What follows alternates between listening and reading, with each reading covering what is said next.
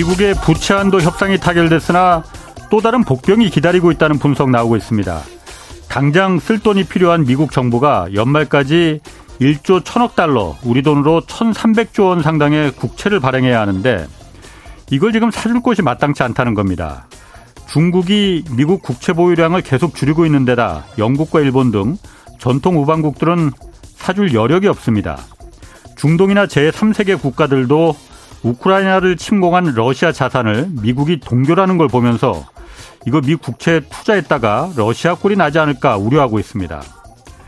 최근 1년간 미 국채 대부분을 그래서 미국 내 은행들이 사줬는데 실리콘밸리 은행 등이 미 국채에 투자했다가 망하는 걸 보면서 미국 은행들도 주저하고 있습니다. 기준금리가 올라가면서 투자했던 국채 가격이 폭락해 큰 손실을 봤기 때문입니다. 헤지펀드의 대부 레이 달리오는 미국 국채 투자가 매우 위험하다며 미국 정부의 부채 위기가 아직 끝나지 않았다고 평가했습니다. 1년 이하 단기 국채는 그나마 시장에서 소화될 여력이 좀 남아 있지만 예전처럼 미국 국채가 가장 안전한 자산이란 믿음은 이제 점점 사라지고 있습니다. 또 못하는 외통수에 걸렸다는 분석이 그래서 나오는 겁니다. 네, 경제와 정의를 다잡는 홍반장 저는 KBS 기자 홍사원입니다. 내일까지 책 선물 이벤트 진행합니다. 이석진 금융연수원 겸임 교수가 쓴 책 원자재를 알면 글로벌 경제가 보인다를 하루에 네 분씩 추첨해서 보내드립니다. 원자재 슈퍼사이클의 진실과 해법을 만날 수 있는 책 원자재를 알면 글로벌 경제가 보인다 받고 싶은 분은 짧은 문자 50원, 긴 문자 100원이 드는 샵 9730으로 이름, 연락처, 주소 보내주시면 됩니다. 자, 홍사원의 경제쇼 출발하겠습니다. 유튜브 오늘도 함께 갑시다.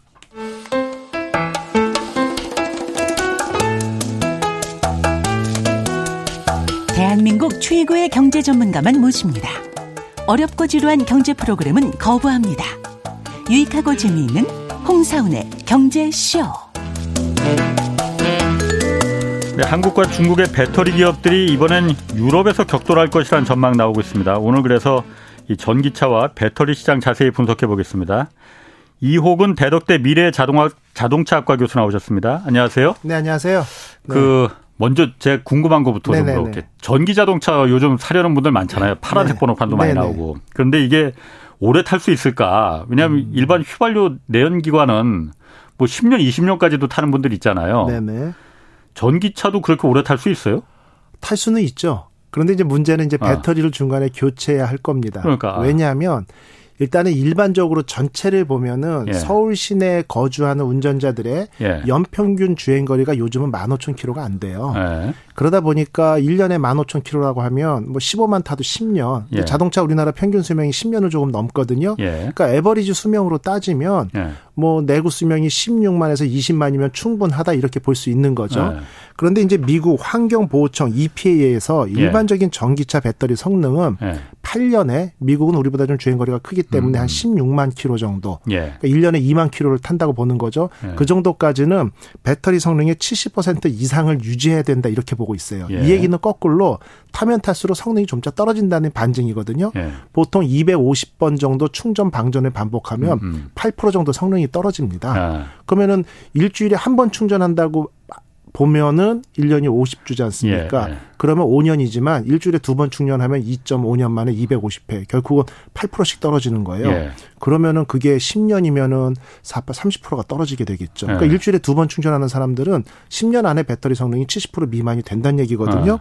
그래서 보통 자동차 회사들이 10년에 20만 또는 10년에 16만을 보증 수리를 하고 그때까지 예. 70% 성능 유지하는 건 맞습니다. 예. 그런데 대부분이 연간 15,000km 미만이지만 한 달에 1년에 3만 4만 뛰는 운전자 분명히 있고 그런 분들은 예.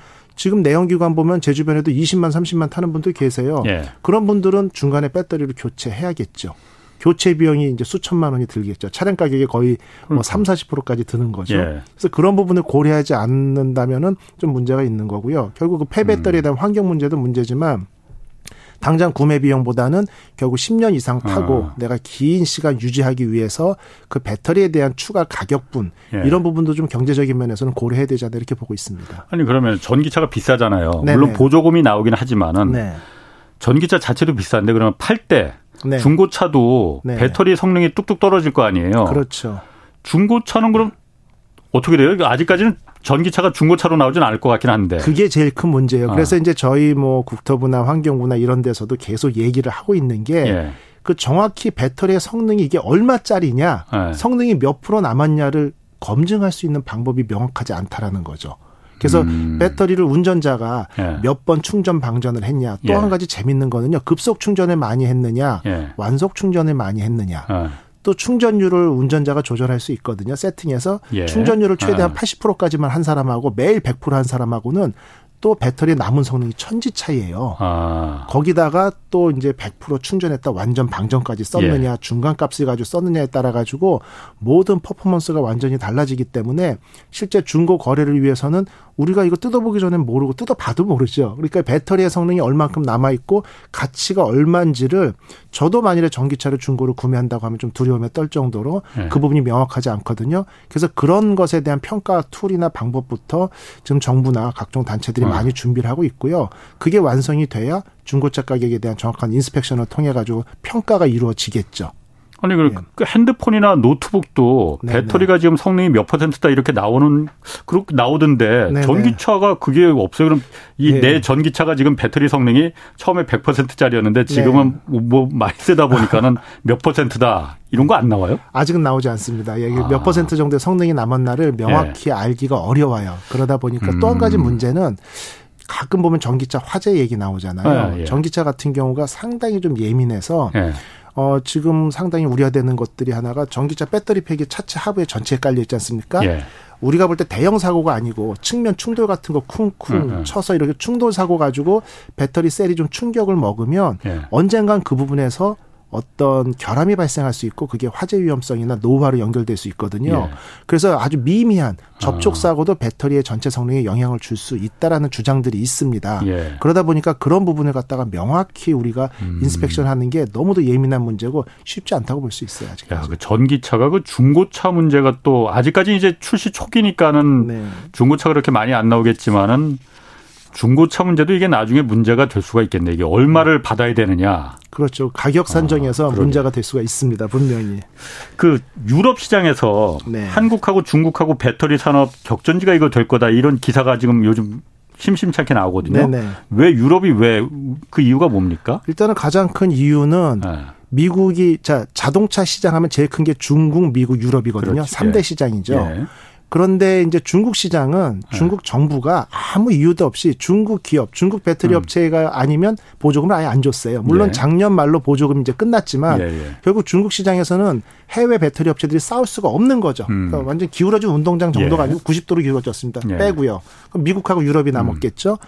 그런데 미국 시장에서 IRA를 통해 가지고 왜 저, 자동차는 미국이 유럽이 이제 처음에 개발을 하고 발명을 한 원천지지만 예. 가장 큰 시장은 미국이거든요. 예. 그런데 미국이 전기차 전 세계 판매의 절반 이상을 중국에서 휩쓸면서 예. 전기차 시장이 중국으로 확 오리엔트 됐다는 얘기죠. 예. 그래서 중국 기업들이 성장을 하고 있으니까 다시 한번 자동차 산업의 패권을 뺏어 오기 위해서 IRA를 발동을 하면서 예. 막대한 보조금을 주겠다 이런 얘기를 했죠. 예. 그러면은 결국은 미국 시장에 진출을 해야겠는데 예. 미국 시장에서는 결국 중국을 견제하는 게 목적이거든요. 예. 물론 여러 가지 편법을 통해 가지고 진출하고 있습니다만 어, 어. 그럼 남은 시장은 어딜까요? 유럽이죠. 유럽, 어. 그런데 우리나라 같은 경우는 이제 참 힘든 7, 8년이 있었습니다. 예. 왜냐하면 2015년, 16년쯤으로 제가 기억하는데 중국의 공장도 세우고 배터리 공장도 세우고 진출을 했는데 중국 업체가 한국 기업이 생산한 배터리를 가지고 장착한 전기차에 보조금을 주지 않다 보니까 이게 공장 시장 가동률이 50%가 안 됐었어요. 그러다 보니까 중국의 어떤 홀대 음. 편법적인 이런 어떤 어, 공정하지 못한 때문에 결국은 눈을 뜬 게 유럽을 떴죠. 유럽을 음. 눈을 뜨고 한국 기업체들은 이미 많이 가 있습니다. 그러다 네. 보니까 최근 대형 전기차 브랜드들이 배터리 수주를 위해서 한중을 비교하는데 왜 그렇게 됐느냐? 네. 유럽 입장에서도 딱 보니까 자동차를 처음에 발명하고 만든 게 유럽인데 예. 미국이 IRA를 통해 가지고 그 전기차 시장을 흡수하려고 하는 거거든요. 예. 그럼 각국 한국, 유럽 아니면 중국도 기업체들이 미국에 진출하려고 하고요. 그럼 음. 그게 뭐냐면 일자리 창출. 배터리 공장 하나 만드는데 4조 5조 듭니다. 예. 30만 대 전기차 만드는데 음. 필요한 30기가와트 아워짜리 공장 하나 세우는데 5조, 4조 드는데 예. 합자법인이라 해도 2, 3조가 들어가겠죠. 음, 음. 그만큼의 자본이 투입되면서 일자리가 창출되니까 예. 어, 유럽도 어 이러다가는 우리도 하면서 탄소 배출권이라든지 음. 이런 걸 가지고 보조금을 주겠다고 유치를 선포를 했는데 예. 결국은 미국처럼 중국을 배제한다는 정책을 안 했죠. 음. 중국이든 한국이든 상관없다. 들어와서 공장 세워라. 자금 가지고 들어와라 하니까 예. 중국 입장에서는 본국은 이미 다 평정한 거고 아, 아, 아. 제2의 시장인 유럽에 진출하기 위해서 들어간 거죠. 그러다 예. 보니까 중국 기업의 투자 유치를 유럽에서 막지 않다 보니까 예. 현재 우리가 어, 유럽 시장에서는 63, 4%의 시장 점유율을 차지하고 있습니다. 전기차 예. 배터리는. 음, 음. 근데 중국 업체들이 들어가면서 이것들이 쭉쭉 치고 올라가고 있고 음. 아마 2019년, 20년에 뭐 14%대였던 게 중국이 30%대로 올라가고 예. CATL 같은 경우 우리가 68%에서 64로 약간 떨어졌는데 예. 다소 시장 점유율이 떨어진 건 문제가 아니에요. 왜냐 파이가 커지고 있으니까. 예. 어쨌든 유럽은 한국 시장, 한국 배터리 회사들이 자리를 차지하고 있고 예. 이제 중국의 공격에서부터 디펜스를 해야 되는 상황이다 이렇게 볼 수 있습니다. 그럼 지금 어, 그 유럽 시장 같은 게 유럽 시장이든 어디든 간에 네. 전 세계에서 지금 배터리 시장 가장 점유율 1등 기업은 중국 CATL이죠. CATL이죠. 그런데 이 CATL이 1등인 이유는 중국이 다 평정을 했기 때문에 그런 거예요? 아니면 그렇죠. 원래 다른 나라도 다 CATL을 많이 씁니까? 어떻습니까? 아닙니다. 그래서 이 이제 그 배터리를 전 세계 어. 시장 점유율을 얘기할 때 중국을 넣느냐 빼느냐에 따라서 완전히 달라져요. 그러니까 음. 중국이 시장이 크다 보니까 네. 중국을 포함하면 CATL이 1등입니다. 올해를 예. 를 들면 1월부터 4월까지 예. 전 세계 시장 점유율의 35.9%가 CATL 한 회사거든요. 예. 그리고 이제 중국의 BID가 16%고 LG 솔루션이 14%로 아주 약간 2%로 3위를 하고 있는데 예. 근데 중요한 것은 중국을 제외하고는 어. 전 세계 1위가 LG 솔루션이거든요. 예. 올해 1월에서 4월 기준으로 보면 점유율이 27.8%고요. 네. 그다음에 CATL이 26.5로 바짝 쫓아오고 있죠. 음. 그다음에 중국 BID는 6위로 밀리고 있고요. 예. 결국 중국을 포함하느냐 하지 않느냐에 따라 가지고 네. 전 세계 1위가 누구냐가 바뀌고 있는데 어 어떤 영업을 하거나 네. 기업하는 운영 입장에서 보면 뺄 수는 없겠죠. 하지만 우리가 이제 좀 자조적인 성격으로 중국은 워낙 불공정 거래고 음. 자국산만 보호를 하니까 중국을 빼고 경쟁력을 좀 평가하자라고 하면 우리나라가 예. 잘 하고 있다 이렇게 볼 수 있습니다. 그럼 중국 같은 경우에는 그러니까 아까 말씀하신 대로 한국의 배터리 공장이 중국 현지에 가서 공장을 해서 거기서 그 made in China로 배터리를 만들더라도 보조금을 안 준다는 안 거죠. 중국 정부가. 예, 예, 예, 예. 그거 참 희한하네. 우리나라는 주는데 예. 중국 전기차에 대해서 주잖아요. 그러니까. 네, 주죠. 그게 그러니까. 이제 시장 규모입니다. 어. 떤 경쟁력을 볼때 네. 그 이제 자원, 네. 시장 규모, 네. 그 다음에 음. 규제, 예. 기술력 네 가지가 경쟁력이라고 볼 수 있는데 아. 자 자원 우리나라 부족하죠. 예. 근데 이제 중국 같은 경우는 2009년 10년부터 전기차로 패권을 차지하겠다고 결심한 예. 이후에 음. 각종 광산이나 자원부터 예. 확보를 했습니다. 예. 그러니까 롱텀으로 보는 거는 저희가 좀 배워야 돼요. 음. 그리고 실제 리튬이나 이런 어떤 이온들을 갖다가 채취하기 위해서는 환경 오염 부분들이 늘 동반되거든요. 예. 광산업이라는 게. 예. 근데 우리나라는 좁은 국토에서 그런 부분에 대해서 상당한 규제를 받고 있는데 음. 중국은 좀 자유롭거든요. 예. 그러다 보니까 우리나라에 리튬이 없는 건 아닙니다. 예. 그러다 보니까 중국에서 자원도 충분하고 시장 충분하죠. 예. 나머지 기술력은 우리가 앞선 건 맞습니다. 예. 월등히 앞서 있다라고 할 수 있는데 음. 워낙 막대한 시장을 바탕으로 해가지고 음. 중국 내수 중국 내수 산업이라는 게 우리나라 27개국 수출 효과를 내거든요. 예. 그 경제 규모가 그러다 네. 보니까 중국 내수에서 정부가 보호해주는 차원에서 경쟁력과 기술력을 쭉 끌어올리고 음. 지금 CATL이 한 행동 중에 어떤 게 있냐면요, 많은 원자재 확보를 통해 가지고 예. 리튬 가격을 다운 시켰습니다. 아. 리튬 가격을 다운 시켜 놓고 리튬 가격이 배터리에서 차지하는 원가가 한 10에서 15% 정도 될 겁니다. 예. 그러다 보니까 리튬 가격을 뚝 떨어뜨려 가지고 CATL이 만든 LFP 배터리 가격을 약 15% 정도까지 낮췄어요. 그다음에 리튬 가격은 그러니까 중국 내 리튬 가격이 아니에요? 전 세계 리튬 본인들이 가지고 있는 리튬 가격을 아. 낮춘 거죠. 후발 주자들이 견제하는 거죠. 아. 다 이렇게 이제 다 시장을 많이 점령한 다음에.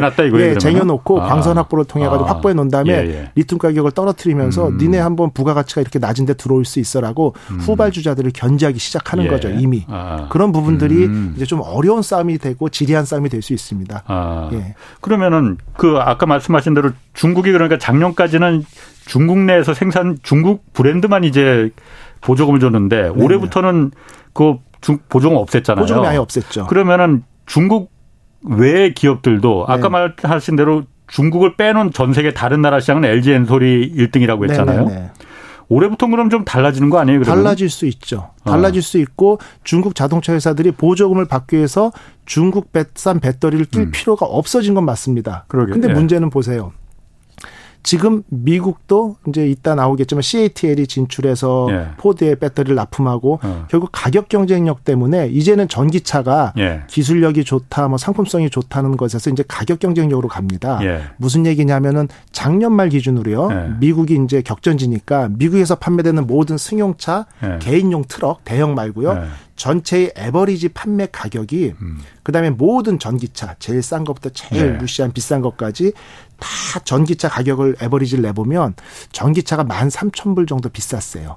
한 1,500만 원, 1,600만 원 정도. 내연기관 차보다. 내연기관 아, 대비죠. 아, 예, 예. 그런데 이제 올해 말부터 그게 바뀔 겁니다. 음. 올해 말에 이제 반값 전기차가 나온다고 얘기가 나오거든요. 예. 그래서 약뭐 2만 5천 불에서 3만 불대의 전기차가 나올 거다. 근데 여기서 착각하시면 안 되는 게 반값 전기차가 수박 한 통을 저녁에 똑같이 반값에 파는 게 아니고 반 통을 파는 거거든요. 음. 결국은 조금 저렴한 배터리에 주행 거리가 짧게 해가지고 반값 전기차를 내놓는다고 합니다. 그래서 예. 내년부터는 전기차 모든 판매되는 전기차의 평균 가격이 내연기관보다 낮아질 거든지 동등하다고 지금 미국에서 예측하고 있거든요. 예. 그러기 위해서는 배터리를 저렴한 걸 써야겠죠. 음. 저렴한 배터리란 얘기는 용량도 좀 작으면서 실제 일충전 주행 거리가 무게 대비 효율성이 다소 떨어질 수 있습니다. 예. 그러니까 우리나라처럼 3원계 배터리에 좀 하이테크 기술이 아닌 LFP 배터리가 장착될 가능성이 높거든요. 예. 그런데 여기서 그래서 이제 어떤 threshold, 어떤 문턱이, 문턱이 넘어간 건데 네. 왜냐하면 어, 충전소가 이제 충분히 건립되기 시작했죠. 그래서 예. 전에는 일충전 주행 거리가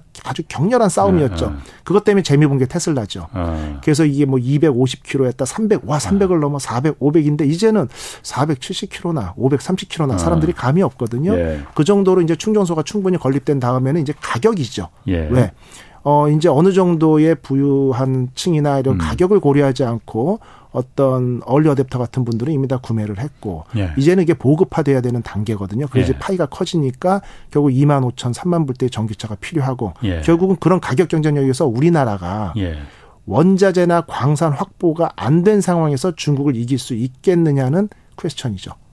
그래서 3, 4년 안에 이제 IRA 때문에라도 음. 원소재 핵심 광물의 50% 이상의 부가가치를 예. 미국과 FTA를 맺은 우호 국가에서 만들어야 된다. 예. 결국 중국산 지금은 인도네시아나 중국에서 원소재를 사와도 됩니다. 예. 대신 우리나라에서 그 가공을 거쳐가지고 배터리 전체 가격이 50% 이상이 우호 국가에서 만들어지면 돼요. 예. 그런데 이제 IRA의 법 중에 하나가 그 우려 국가라는 게 있습니다. 예. 러시아, 이란, 중국처럼 미국과 적대 국가의 기업체가 인벌브된 예. 그런 원소재나 이런 거 사용하지 않는다라는 조항이 있는데 디테일한 음. 부분이 아직 변경도 안 되고 유지가 되고 있거든요. 예.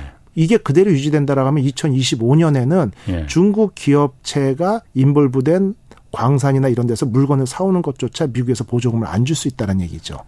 그런데 우리나라가 음, 칠레나 음. 이런 데서 음, 원자재 확보를 위해서 이제 인도네시아, 호주, 칠레 쪽에 광산에 눈독을 들이는데 네. 이미 중국 기업이 2대 주주로 가 있고 아, 아프리카도 그렇고 예. 예를 들면 음국재 핵심 재료인 흑연 광산 같은 경우 전 세계 45개가 있거든요. 예. 그 중에 30개가 중국에서 운영하고 있거든요. 예. 그러니까 탈 중국을 통해 가지고 원자재 확보 이게 불가능한 상황이 된 거죠. 음. 그러다 보니까 지금 우리가 2, 3년 IRA 때문에 중국을 배제하는 미국의 정책 때문에 혹이다. 맞습니다만 이게 2, 3년 후에도 충분한 원 소재나 음. 확보를 통해 가지고 우리가 이 우위를 유지해 나갈지는 정말 큰 숙제라고 볼 수 있습니다.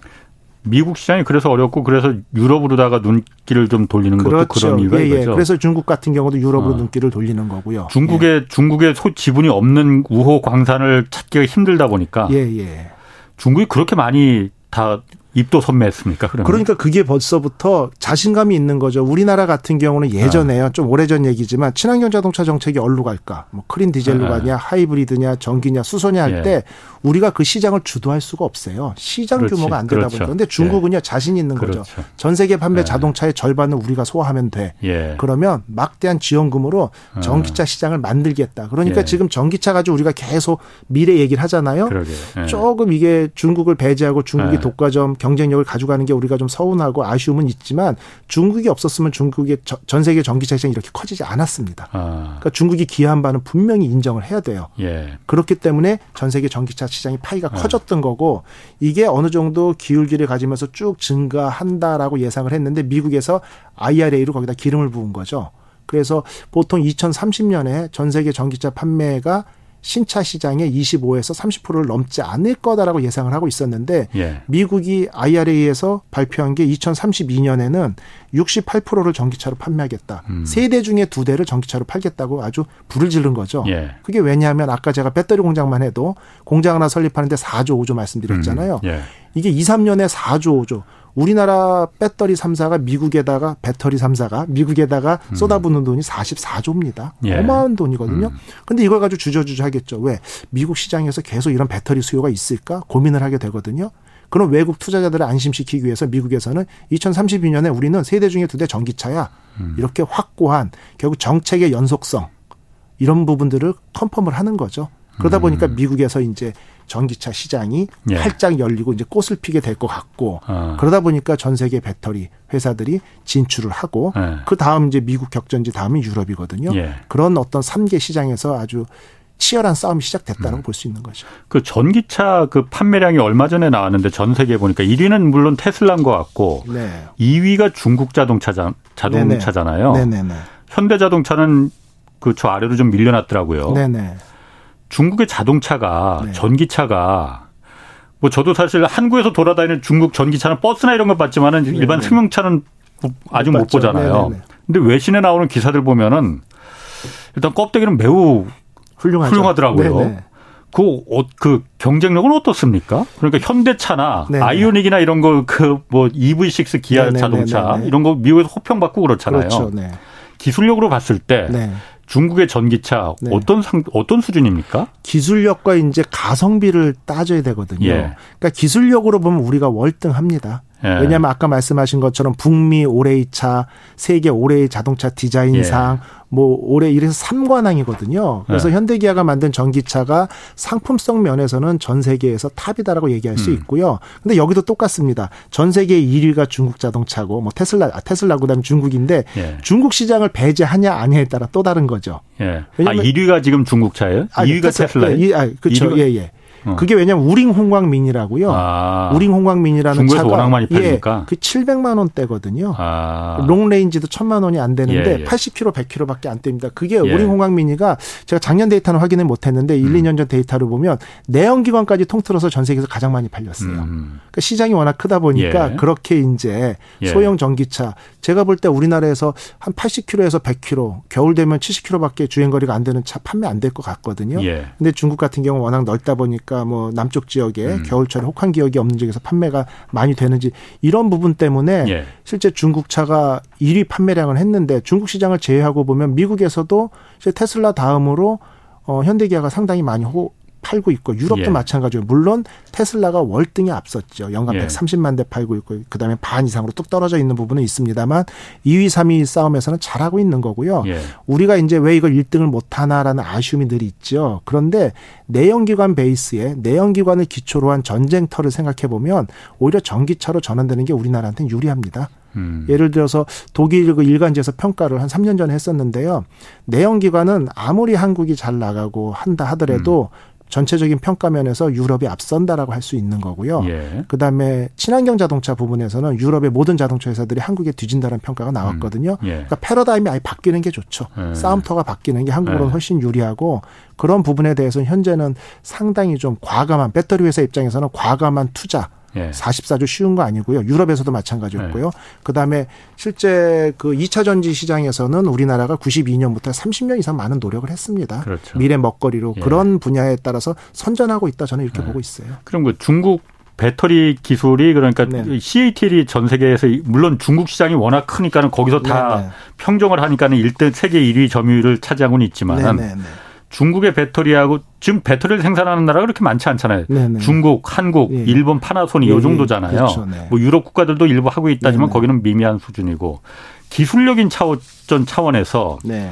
중국의 배터리는 그러니까 아까 말 잠깐 나왔지만 LFP라고 해서 인산철을 위주로 한다고 하고 네네. 한국은 좀 고부가 고성능 그렇죠. 어뭐 장점과 단점이 극명하더라고요. 네네네. 이 둘 중에 승부가 네. 어떤 쪽으로 나겠느냐. 그리고 기술적인 진입 장벽이 그렇게 네. 배터리가 어려운 거냐 안 어려운 거냐. 음. 그냥 언뜻 보기에는 반도체나 이런 거보다는 훨씬 쉬운 거 아닌가? 그냥 조금 이 투자만 하면은 돈만 집어넣으면은 금방 따라올 수 있는 거 아닌가 그런 생각도 드는데. 아니요, 그렇지는 않습니다. 왜냐하면 이제 우리는 NCM 배터리라고 삼원계 배터리 얘기를 하잖아요. 예, 예. NCM 배터리 같은 경우는 니켈, 코발트, 망간 비율이 아. 뭐 6대 2대 2다. 60% 20% 6이 예. 이렇게 부르는데 니켈 함량이 높을수록 니켈 비중이 커질수록 에너지 밀도가 높기 때문에 일회 충전 주행 거리가 늘어나요. 예, 예, 그러니까 충전소가 부족할 때는 NCM 3원계 배터리가 예. 훨씬 유리하고 기술이 높은 건 맞고요. 그게 우리가 하는 거고. 그렇죠. 그다음에 하이 니켈이라고 해서 니켈의 비중을 높이면 높일수록 결국은 이 분야에서는 월등합니다. 예. 그리고 LFP 배터리 같은 경우는 동일한 무게에서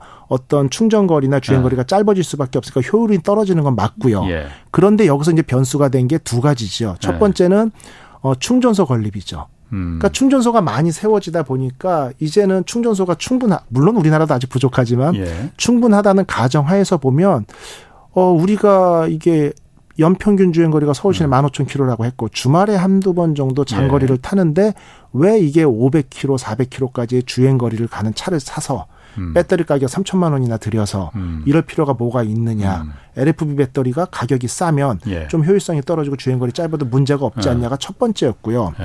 두 번째는 이제 이제 CATL이 전 세계적으로 확 큰 이유 중에 하나도 LFP 화재 문제였죠. 예. LFP 배터리가 화재 위험성이 다소 좀 낮거든요. 예. 그러다 보니까 이제 그 삼원계 배터리에서 화재가 발생하고 이게 불량률로 따지면 실제 아무것도 아닙니다. 음. 보통 자동차 업체들이 리콜을 조치를 하는 게 불량률 1.5%가 나면 리콜을 하거든요. 예. 그런데 그 기업 이미지 관리를 위해서 보통 그거의 10분의 1 정도인 0.15%의 불량률이면 리콜 조치를 해요.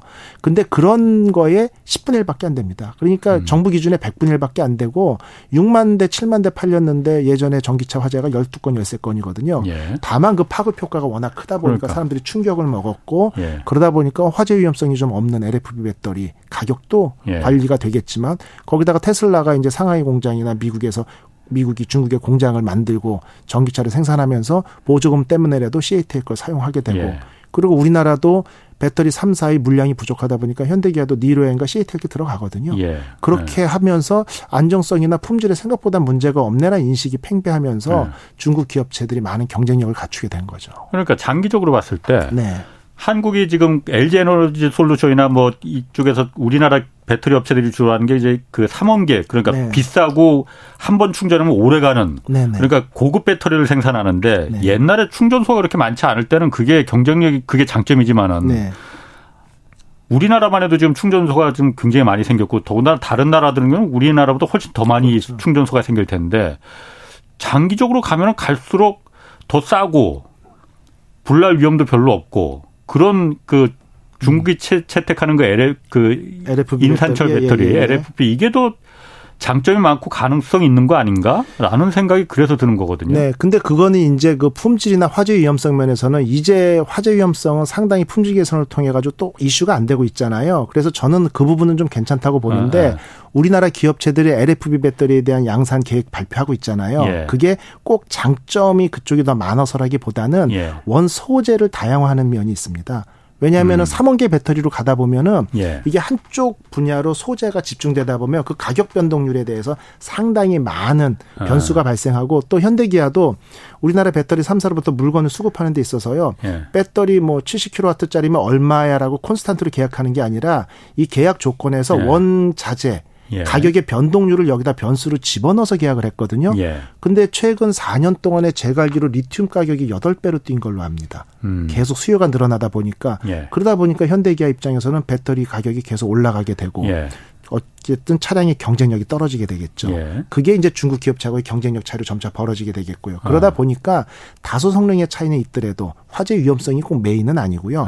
예. LFP 배터리나 다른 쪽도 해서 원 소재를 다양화하면 이쪽 가격이 너무 올라가면 이쪽을 쓸 아. 수도 있고 그렇게 좀 시장 가격에 좀 플렉서블하게 대처하기 위한 정책으로 다양한 종류의 어떤 배터리를 조금 더 앞으로 예. 만들고 양산하고자 하는 계획들을 갖고 있습니다. 그 배터리가 지금 리튬이 주 원료잖아요. 네네. 말씀하신 대로 그 몇 년 만에 여덟 배가 이렇게 올라갔다고 하면 가격이 네네. 지금도 그런데 네. 앞으로는 옛날에 그야말로 무슨 스마트폰에 들어가는 그 휴대용 그 휴대폰에 들어가는 배터리 이 정도에 들어가는 양이 아니고 네. 리튬이 전기차는 그 그렇죠. 그 몇십 배가 더 들어가는 거잖아요.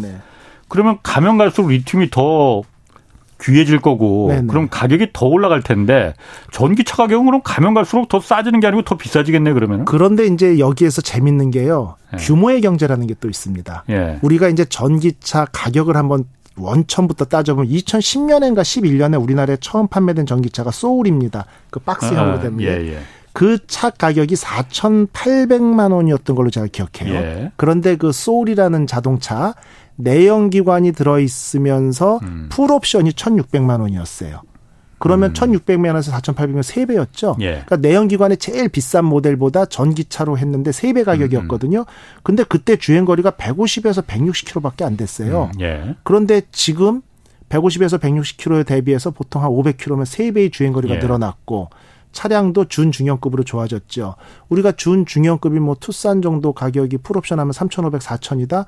그 당시 가격으로 비교하면 1억 2천이 돼야 되죠. 음. 근데 전기차 가격이 5천만 원대 판매되잖아요. 예. 결론만 말씀드리면 2010년 11년에 배터리 가격 대비 10년이 지난 후에 배터리 가격은 85%가 싸졌습니다. 음. 규모의 경제라는 게 있기 때문에 예. 대량 생산을 음. 통해 가지고 그런 부분이 있기 때문에 이제 결국은 발란스죠. 시소처럼 원소재 가격이 음. 올라가면서 지속적으로 가격을 끌어올릴 거느냐, 규모의 경제를 통해 가지고 대량 생산을 통해 가격이 낮춰지는 발란스 문제인데 음.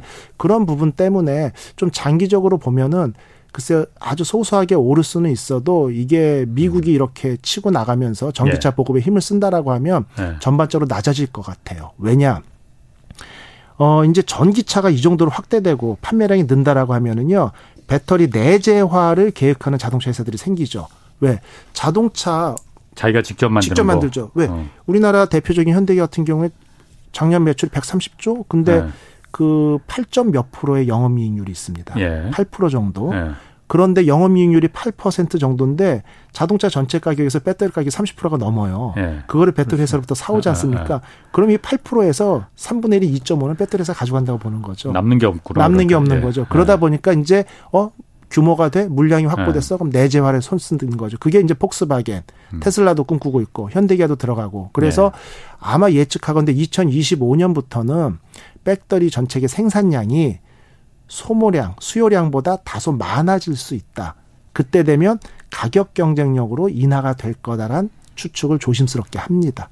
그렇게 예. 그 자동차만 만들던 회사가 전혀 다른 화학 산업인 배터리를 만드는 게 예. 그렇게 쉬워요. 그러니까 그렇게 아까 말씀하신 기술적인 진입 장벽이 네네. 배터리가 반도체나 네. 이런 것처럼 어려울 것 같지 않다는 생각은 그냥 일반인이 그렇죠. 쓰는 분들은 그렇게. 들거든요. 그 폭스바겐이나 현대차가 배터리 만들 수 있을 정도로 네. LG화학이 한 30년 한 거잖아요. 네, 30년 전 했었죠. 그렇게 금방 만들 수 있는 거예요? 그러니까 똑같은 얘기죠. 30년 전에 만약에 LG화학이 연구를 시작해서 어느 정도 네. 시제품을 만든 타이밍에 현대기아가 이거 우리가 만들까 불가능한 얘기지만 네. 기술이 어느 정도 이제 수렴하고 많이 오픈돼 있는 상황이고요. 음. 그래서 뭐 결국 자본력 문제거든요. 예. 자본 문제고 이게 한 3, 4년 후에 R&D 연구 기간을 이제 통한다 그러면 음. 한다면은 예. 뭐 충분히 따라갈 수 있는 문제고 최근에 현대기아 같은 경우는 LG나 삼성이나 이런 배터리 회사하고도 합자 회사 설립이나 예. 이런 부분들에 계속 투자를 하고 같이 예. 협업을 하고 있지 않습니까? 이런 부분들이 미래에 대한 어떤 비전이나 가능성을 보고 음. 본인들이 투자하는 부분이기 때문에 결국은 자본주의 사에서는 돈이고 돈이 기술도 이제 음. 가능한 부분이기 때문에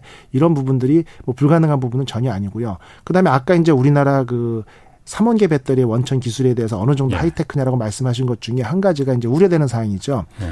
그 규제라는 부분을 아까 말씀드렸죠. 경쟁력 예. 부분에서 뭐냐면 미국의 IRA를 피하기 위해서는 2025년까지는 뭔가 국내 배터리나 양극재, 음극재 회사들이 아. 나가서 공장을 만들어야 되잖아요. 예. 근데 아까 하이니켈 말씀드렸죠. 예, 니켈 효율성. 함량을 예, 대단히 높이. 대단히. 예. 그 하이니켈 기술이 우리나라가 좀 상당히 높은 기술이고 음, 그래서 예. 이 하이니켈을 가지고 미국의 공장을 만드는 어떤 공장 설립 계획서를 예. 우리나라 협회에서 정부에서 불허했어요, 이번에. 기술 음. 유출의 위험성이 맞아요. 있고 예, 예. 이 보안에 대해서 예. 충분한 계획을 세우기 전까지는 안 된다라고. 예. 그러니까 이게 trade-off죠. 미국에 진출 안 하면 보조금을 못 받죠. 예. 그럼 그 배터리 회사의 성장에 지장이 있겠죠.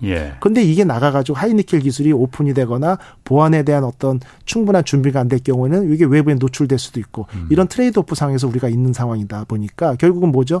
기술력은 우리가 충분히 가지고 있는 거죠. 하이니켈 음, 음. 기술이나. 그런데 시장 규모나 아니면 자원이 부족하니까 외국으로 나가야 되는데 외국으로 나가는데 걸림돌이 되는 게 우리나라의 규제인 거죠. 음. 그래서 이런 부분들이 상당히 좀 어려운 부분인데 좀 균형감 있게 좀 어떤 해결책을 찾아야 되지 음. 않을까. 왜냐하면 시간 싸움이거든요. 4조에서 5조 들여서 아까 말씀드린 것처럼 공장 하나 세우는데 2, 3년 이상 걸려요. 예. 2, 3년 이상 음. 걸리니까 지금 공장 말뚝 박기 시작하고 도면해도 늦는데 음. 이러한 규제 때문에 걸림돌이 돼서 이 부분이 늦어진다라고 하면 결국 1, 2년 동안 IRA에 대한 어떤 혜택을 못 볼 수도 있고 음. 탈 중국에 대한 미국의 정책의 어떤 혜택을 우리가 극대화시켜야 되는데 예. 어떤 걸림돌이 될 수도 있는 부분이죠. 그래서 이런 부분들이 실제 어떤 방향이 맞는지 조언하기는 어렵습니다만 예. 상당히 안타깝다고 볼 수 있죠. 말씀하신 그 하이니켈인 그 삼원계 배터리 중에서도 삼원계 배터리가 비싼 대신에 그 에너지 밀도가 높아서 한번 충전하면 오래 가고 그런데 네네. 워낙 비싸니까 그 네. 비싼 거 중에서 양극재 코발트라는 광물이 굉장히 많이 들어간다고 그러더라고요. 네네네네. 코발트가 그러니까 아프리카 콩고 공화국에서만 생산되는데 거기서 네. 대부분 생산되는데 네. 워낙 비싸니까 네, 이 양을 줄이기 위해서 네. 니켈을 니켈을 훨씬 더 늘리고, 늘리고 코발트는 그렇죠. 조금 들어가고 그러니까 네네. 가격도 싼 데다가 네네. 성능은 더 좋아지고 그래서 좀 한국에서 미는 그 배터리 네. 구조가 그거다라고. 네, 맞습니다. 어, 제가 또 주소 들은 지식이 또 그거라 갖고. 자, 그러면은 네. 전기차가 지금 사실 대세지 그 이제 막 그 대세지만은 네네. 우리나라가 또 먼저 시작했던 게 수소 연료 전지차라고 그렇죠. 있잖아요. 네네. 사실 그거는 처음에 넥소라는 전기차도 현대에서 나오고 네네. 그랬는데 처음에 원래 그 한국에서 전기차보다도 먼저 수소 연료 전지차를 막 밀었었잖아요. 네, 미국에서 수소가 이게 네. 다음 경제는 수소다 하고 막 먼저 깃발 들고 나가니까는 그때 네. 부시 대통령 시절에 예. 그래서 수소 연료 아 수소가 진짜 여기가 블루오션인갑다 하고 수소 연료 전지차로 이제 갔다고 저도 얘기를 들었거든요. 그렇죠. 네. 근데 지금 보면은 완전 전기차가 평정을 해갖고 네. 수소 연료 전지차가 저거 살아남을 수 있을까? 네. 그렇게 생각이 되거든요. 어, 음. 어떻습니까? 수소연료 전지차는? 전 시기의 문제고 살아남는다고 봅니다. 아. 이제 수소연료 전지를 보면요. 예. 98년부터 연구 시작했어요. 우리나라가. 예. 그래서 2013년에 예. 투싼 IX 가지고 전 세계 최초로 양산을 예. 했죠. 수소연료 전기차를요. 예. 그러니까 수소연료 전기차를 양산하고 일본이 1년 뒤졌습니다. 그래서 미라이나 이런 것들이 1년 뒤에 나왔죠. 그러니까 세계 최초입니다. 예, 예, 예. 세계 최초죠. 그런데 늘 보면은 어, 환경에 대한 관심보다는 자국 산업 보호가 첫 번째입니다. 음. 그러면 중국이 전기차 보조금을 왜 주겠어요? 자기네가 전기차 만들 수 있으니까 주는 거죠. 예. 미국이 IRA를 통해 가지고 전기차 보조금을 왜 주겠습니까? 전기차 만들 수 있으니까. 예. 그런데 수소연료 전기차는 전기차에 비해서 문턱이 높아요. 예. 제가 15년 연구했다고 말씀드렸잖아요. 예. 뭐 기초적인 어, 연료전지차는 만들기가 쉽지만 네. 자동차에서 요구하는 어떤 내구성이나 이런 게 보장되면서 효율성까지 따지기는 쉽지 않거든요. 예. 그러니까 중국이 어 이제 전기차 굴기가 끝나고 수소 굴기라고 해서 예. 2030년에 수소 충전소 천 곳에다 만들고 예. 뭐 10만 대 보급하겠다 이런 계획은 세웠는데 예. 언제 최초로 수소 전기차를 활성화하겠다는 얘기는 없어요. 예. 그 얘기는 자기네가 기술 개발이 끝나기 전까지는 자기네 나라 자동차 회사가 다소 성능이 떨어지더라도 수소 전기차 만들기 전까지는 그 보조금 안 줍니다. 예. 그러다 보니까 저는 시장이 열리지 않았다라고 보는 거고 이거는 분명히 potential이 있어요. 왜냐하면 전기차의 단점 long range 장거리 운행에 따르면 배터리가 계속 늘어나야 되잖아요. 예. 거기다가 트럭이나 열차 엄청 무겁죠. 그만큼 배터리가 곱하기 수는 늘어나야 되거든요. 이런 어떤 항공기, 열차, 선박, 버스 이런 데 전기차로서의 한계성이 있는데 이걸 극복할 수 있는 게 수소 전기차거든요. 물론 연료 수급 부분은 또 다른 얘기고 너무 시간이 음, 많으니까 제가 음. 생략한다고 예. 해도 보통 넥소 기준으로 말씀드리면 400km 내외 미만에는 네. 전기차가 생산 원가가 저렴합니다. 예. 그리고 500km 내외가 전기차나 수소연료 전기차의 생산 원가가 비슷해요. 예. 근데 600km를 넘어서부터는 수소연료 전기차가 훨씬 저렴합니다. 예. 왜? 그 수소 stack이라는 음. 엔진 가격이 한 2,500, 3천만 원 가거든요. 네. 비싸죠. 그러니까 음. 10km 주행하려도 3천만 원짜리 실어야 되는 거죠. 음. 다만 그 이후에는 주행거리 늘리기 위해서는 2km짜리 압축 탱크를 하나씩만 달면 되는데 압축 탱크 비싸요 몇백이거든요. 수소 탱크. 예, 수소 탱크 네. 하나 하나만 더 실으면 네. 주행거리 계속 늘어날 수 있는 거예요. 네. 근데 전기차는 배터리를 이만큼 실어가지고 300km 간다. 600km 가려면 정확히 두 배. 예. 900km 가려면 정확히 세 배 실어야 음. 되죠. 예. 그러다 보니까 주행 거리가 길수록 수소 연료 전기차가 유리하고 승용차 기준이 500에서 음. 600이라고 말씀드렸잖아요. 예. 버스나 화물 같은 경우는 100km입니다. 예. 지금 전기 버스가 배터리 무게가 2톤이에요. 예. 2톤의 배터리를 싣고 열 몇 시간, 뭐 15, 6시간을 충전을 하고 나서 주행하는 게 기껏 300km죠. 예. 그러니까 음. 만일에 그 버스를 수소 연료 전기차로 바꾸지 않고 전기 버스를 유지한다면 시내에 도는데 문제가 없지만 음. 인천 공항에서 서울까지 하루에 몇 번 왕복하는 long range에 음, 예. 사람 많이 실은 예. 버스에는 전기차가 부적합하다는 거죠. 예. 중간에 배터리를 교체하지 않는 한. 그러다 보니까 이번에 정부에서도 예. 어젠가요? 뭐 이제 그 공항 버스나 이런 예. 광역 버스에 수소 연료 전지 버스를 좀 저, 적용을 하겠다. 뭐 이런 정책이 제가 발표된 걸로 들었거든요. 그래서 네. heavy하고 무겁고 long range는 수소연료 전기가 훨씬 유리한 면이 있습니다. 어제 그 정의선 현대자동차 네. 회장도 2025년에 넥소 후속 모델을 이제 내놓겠다라고 네. 그 기사는 나왔던데 네. 지금 말씀하신 대로 500km 이하에서는 전기차가 유리하고 만약 그 500km 이상에서는 그 오래 가는 그 상용차나 트럭 뭐 이런 데는 수소가 유리하다고 하면은 네. 사실 많이 남는 건 승용차잖아요. 네네. 그 트럭 팔아서 현대자동차가 수소 연료전지차 밀어서 트럭 네. 팔아서 그게 남을까? 음, 그 생각 드는데 수익성이요. 예. 그것도 똑같이 이제 규모의 경제거든요. 예. 실제 저도 이제 넥소를 좀 4년째 타고 있어요. 예. 근데 4년 전에 넥소를 제가 구매했을 때 예. 뭐 현대 연구소나 관계자들 얘기를 들으면 예. 그 넥소 생산 원가가 1억 500입니다. 예. 근데 현대가 한 대 팔 때마다 어. 3,500만 원씩 손해 보고 7,220만 원에 팔고 그렇겠죠. 정부 환경 보조금 예. 3,450 예. 받아서 저는 4천만 원에 샀죠. 예, 예. 근데 보통 자동차라는 게 그 생산 대수 최근에 보면 연간 만 대 내외로 팔리고 있거든요. 수소전 기차가. 음. 이 정도 팔 때가 이제 생산 원가가 1억이라고 하면 예. 이게 5만 대 수준으로 넘어가면 이게 한 7천만 원까지 떨어져요. 생산 예. 원가 30% 떨어집니다. 예. 그리고 이게 10만 대를 넘어가잖아요. 예. 7천만 원에서 또 30%, 37, 21, 4,900만 원이죠. 예. 결국은 자동차가 연간 10만 대 생산 규모가 넘어간다라고 치면 통상적인 상식선에서 생산 원가가 절반으로 줄어들 수가 있거든요. 그때부터 수익이 날 수도 있는 거죠. 그리고 음. 이제 트럭이나 버스 같은 경우는 마찬가지죠. 국내 내수 시장만 보는 게 아니라 뭐 작년인가 재작년에 유럽에다가 55대 트럭 수출했었고요. 예. 뭐 이런 부분들에 대해서 계속 활로를 뚫고 예. 그쪽에서 예. test bed를 만들고 운영을 해 보면서 결국 미래 가치를 보고 시작을 하는 건데 예. 어, 결국 규모의 경제가 언제 열리느냐. 그래서 저는 예. 이런 부분에 2025년에 이제 후속 모델 만든다라고 한 이유는 있습니다. 뭐냐면 저도 후속 모델 나오면 살라고 대기를 하고 있었는데 예. 현재 개선될 부분들이 있어요. 현재의 수소연료 전기 연료전지의 내구 수명이 약 16에서 20만으로 한정돼 있습니다. 그 정도 되면은 교체 주기가 다가오더라고요. 아, 연료전지도 연료전지도요. 현재는 그러니까 아까 말한 전기차 배터리하고 비슷한 수명밖에 현재는 못 내고 있는데 연료전지는 더 비쌀 거 아니에요. 더 비싸죠.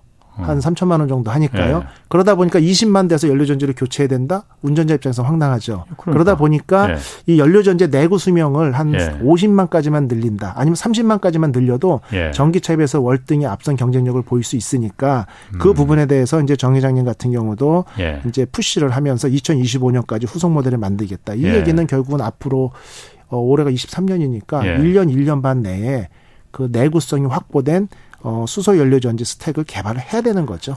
아. 그러고 나면은 이런 부분에 대해서 어, 지금 만약에 16만 정도의 수소 스택의 내구 수명이 다 되고 떨어진다라고 하면 지금 판매된 차량들 아마 소비자 보호 차원에서도 그때 되면 다 수소스택 갈아줘야 되거든요. 예. 그럼 현대기아 입장에서는 지금은 계속 적자를 보는 상황이고 수익성을 보기 위해서는 결국 내구 수명 50만짜리가 어. 필요한 거죠. 예. 그렇게 되면은 이제 그 수소 연료 전기차에 대해서는 정부 차원이나 현대기아 입장에서도 음. 확 밀어줄 수 있는 어떤 시발점이 되지 음. 않을까 이렇게 보고 있습니다. 그냥 제가 언뜻 드는 생각은 수소 같은 경우에는 상용 트럭, 버스나 트럭이나 이런 상용차에서는 뭐 자체적으로 수소 충전소도 뭐 생기고 어쩌다가 한번 충전하는 거니까 괜찮겠지만 일반 승용차가 그걸 많이 아까 말씀하신 대로 규모의 경제가 되려면은 네. 곳곳에 수소 충전소가 생겨 전기 충전소처럼 수소 충전소가 동네마다 곳곳에 생겨야 될 텐데 그게 그렇게 전기 충전소처럼 많이 생길 수가 있겠느냐? 그게 어려운 면이요. 아. 그게 이제 문제를 말씀드릴게요. 그러니까 규모의 경제가 고 쉽지 않을 것 예, 같은데. 그래서 제가 이제 예. 규제를 말씀드렸잖아요. 예.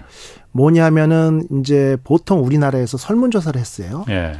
우리나라 국토가 좁지 않습니까? 이게 테스트 배도로는 장점일 수 있습니다. 예. 뭐냐면 보통 운전자들 옛날에 한 몇십 년 전에 그 LPG나 뭐 이런 거에 그 예. 가스차 몰고 가다 보면 지도 있었죠. 휴게소에 어디 충전소 그렇지, 있다라는 그렇지. 예, 거. 예, 그것처럼 어, 수소차 제가 수소전기차 몰다 보면은 충전소 위치나 현재 가용에 대한 정보가 계속 업그레이드 되거든요. 예. 그런데 보통 한 15분 운전에 예. 9에서 10km 정도를 운전하고 가서 수소가스를 넣는다라고 하면 불편함이 없겠다는 설문조사가 나왔어요. 네.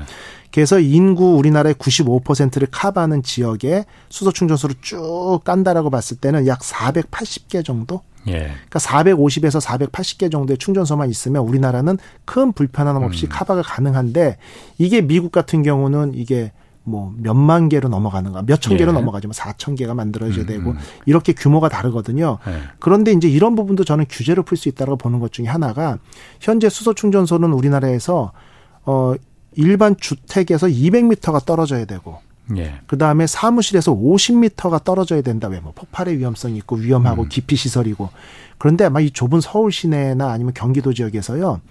일반 주거 지역에서 200m, 아, 사무실에서 아, 50m 떨어진 데는 저기 공동묘지나 어디 그린벨트나 고속도로 옆에 외에는 없습니다. 그러니까. 그게 첫 번째 문제고. 예. 근데 우리나라보다 안전에 훨씬 민감한 예. 유럽이나 일본 같은 경우는 이런 부분들에 대한 규제가 우리나라보다 훨씬 좀 그렇겠죠. 마일드하거든요. 그다음에 예. 두 번째는 이게 가스 그냥 넣는 거거든요. 예. 물론 이게 750바라니까 고압 가스인데 우리나라 규정에는 고압 가스 관리 기사 자격증 있는 사람이 가스를 넣게 돼 있어요. 아. 근데 그 자격증 있는 거라고 죄송하지만 카드 긁고 이거 턱하다 연결해가지고 스위치 누르는 게 얼마나 하이테크 기술이라 자격증 소지자가 아. 이걸 넣게 하는지 이런 부분들이 조금 넌센스 어. 같거든요. 예. 왜? 그 수소가스 검출기 같은 센서가 달려 있어서 가스가 새면 바로 stop 되거든요. 예. 그런데 유럽에 문 음. 대통령이 아마 유럽 방문해서 넥소 그 택시 예. 운영하는 거 아마 방송에도 나왔을 겁니다. 그래서 뭐 수소전기차 홍보 대사라는 음. 어떤 타이틀도 받았었고 했는데 그때 보면은 유럽에서 프랑스에서는 택시 기사들이 셀프로 충전해요. 수소를? 예. 근데 이 얘기를 제가 수도 없이 네. 방송에서 얘기했는데 제 기억으로 올해 네. 세곳 정도에서 셀프로 아마 시범 운영할 겁니다. 네. 그 얘기는 뭐냐면 셀프 충전이 가능하다고 하면 우리나라가 지금 올해까지 350개 정도의 충전소를 만들려고 했다가 지금 한 160몇 개 절반이거든요. 예. 근데 저녁 8시에 닫는 충전소가 24시간 운영이 가능하다? 당장 곱하기 2의 효과가 나겠죠. 음. 그러면 하루에 12시간 운영하는 충전소가 24시간 돌아가면 지금 160개가 330개 음. 효과가 나는 거예요. 극단적으로 표현을 하면. 그런 어떤 규제 완화나 이런 음. 부분들 좀 더 정책적으로 고려해야 되지 않을까. 그게 보급의 시작이다. 이렇게 보고 있습니다. 마지막으로 그 전고체 배터리 있잖아요. 네. 이게 사실 도, 그 일본이 도요타가 전기차에서 밀렸다가 전고체 배터리 차로다가 지금 대역전을 준비하고 있다 뭐 하고 있는데 네.